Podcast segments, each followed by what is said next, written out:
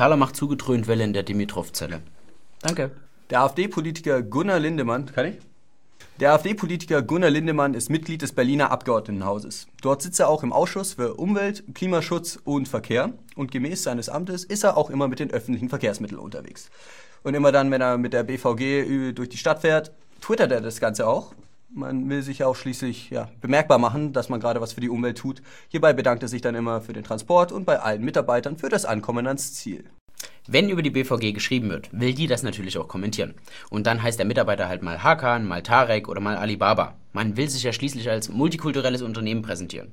ja, du, aber die BVG, die kann auch ganz anders. Es ist schon hier von rassistischen Vorfällen die Rede und von Diskriminierung. Von Diskriminierung. Ein Busfahrer soll gesagt haben, dass der Ahmed da vorne etwas schneller laufen soll. Mensch, vielleicht war das nur der Cousin von Alibaba und Alibaba wollte, dass sein Cousin dann noch den Bus schafft. Hm. Jedenfalls hat die Journalistin Eva Marie Kogel eine Klär gewittert. Eine klar. Eva Marie Kogel hat eine Klage gewittert und im Voraus allen im Gehorsam dann auch das Ganze zur Meldung gebracht. Aber es gab noch weitere Vorfälle. Das war also nur die Spitze des Eisbergs. Naja, zumindest die Hälfte des Eisberges, denn es gab dann noch einen zweiten Vorfall. Und zwar hat ein Busfahrer eine Gruppe afrikanischer Frauen mit auffällig bunten Gewändern und Hüten, die die Tür blockierten, darauf angesprochen und gefragt, ist heute in Afrika Muttertag? Und daraufhin hat sogar ein Mann missbilligend den Kopf geschüttelt missbillig den Kopf geschüttelt. So weit ist es schon gekommen bei uns? Ja. Dieser alltägliche Rassismus wird echt unerträglich. Genauso sehen das auch einige BVG-Angestellte. Unter anderem auch Hartmut K. Er fährt schon seit 17 Jahren für die BVG. Unter anderem hat er vielleicht auch in den 17 Jahren Lindemann von der AfD befördert. Da hieß er dann natürlich Tarek oder Hakan. Interessant ist, er berichtet von Hardlinern bei der BVG, die mit diesem Pegida-Magazin kompakt auftauchen und das lesen.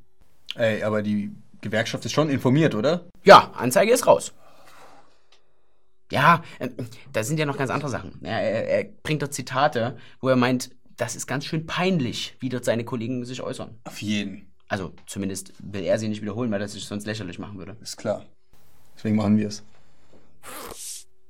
Du bist links und möchtest gern studieren. Aber für Gender Studies hast du einfach zu viel Selbstachtung? Kein Problem, denn hier kommt unser Lösungsvorschlag. Studiere Flüchtlingshilfe.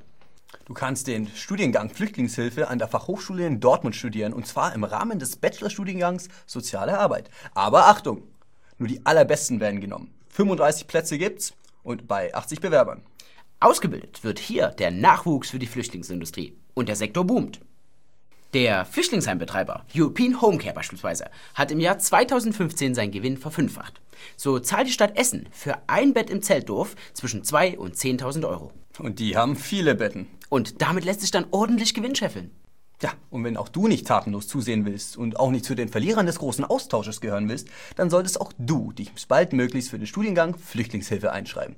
Von Vorteil wäre es, wenn du einen Migrationshintergrund hast, denn die Flüchtlinge bleiben ja gern unter sich, um ihre eigene Kultur weiterzuleben. Och Manu. Knappes Ergebnis in der Türkei. Erdogan gewinnt das Referendum mit etwas über 50 Prozent. Ja, kann ja auch nicht jeder die 100 Prozent von Martin Schulz erreichen. Und im Gegensatz zu Martin Schulz sind hier die Reaktionen eher durchwachsen. Seitens der EU hat jetzt selbst der letzte Politiker begriffen, dass seit 54, nach 54 Jahren Eintrittsverhandlungen man wohl das ganze Projekt ad acta legen muss. Also erstmal. Nee, nee, nee. Doch, doch, doch. Schuld sind hier die Deutschen. Das sagt zumindest Claudia Roth. Man müsste einfach viel mehr auf die Erdogan-Türken zugehen. Ja, denn schließlich hat äh, es ist dank diesen Erdogan-Türken, die in Europa leben, dass äh, Erdogan überhaupt dieses Referendum gewonnen hat. Denn diese haben mehrheitlich für ihn gestimmt, ganz im Gegensatz zu den Türken, die in der eigentlichen Türkei leben. In Deutschland sind es knapp 65 Prozent, in Österreich 70 Prozent und wenn man mal die Kurden und andere ethnische Minderheiten abzieht, sind wir bei den ethnischen Türken bei 90 Prozent pro Erdogan. Ja, ich denke, man sieht hier mal wieder ganz klar, dass nach Jahrzehnten und Milliarden für unnütze Integrationsmaßnahmen das Ganze immer noch nicht funktioniert hat. Mhm. Integration ist eine Lüge. Ist so. Aber egal, denn im September wählen die ganzen Türken dann wieder fleißig SPD. Und zwar, weil sie unsere Demokratie so lieben. Und weil sie so gut integriert sind. Mein Scheitel hängt schief. Das war's mit laut gedacht. Wir sagen hier an der Stelle jede Woche dasselbe. Ihr, ihr kennt das Spiel, macht das immer schon fleißig. Dankeschön dafür, wir sehen uns demnächst. Ja, ich habe doch was Neues und zwar vielen Dank an alle unsere Patreons und alle anderen Leute, die uns auf anderen Wegen unterstützen, sei es finanziell, seelisch und geistig materiell. Lauf an euch. Und denkt dran, kommentieren, liken, teilen und abonnieren. Haut rein, Freunde, bis nächste Woche.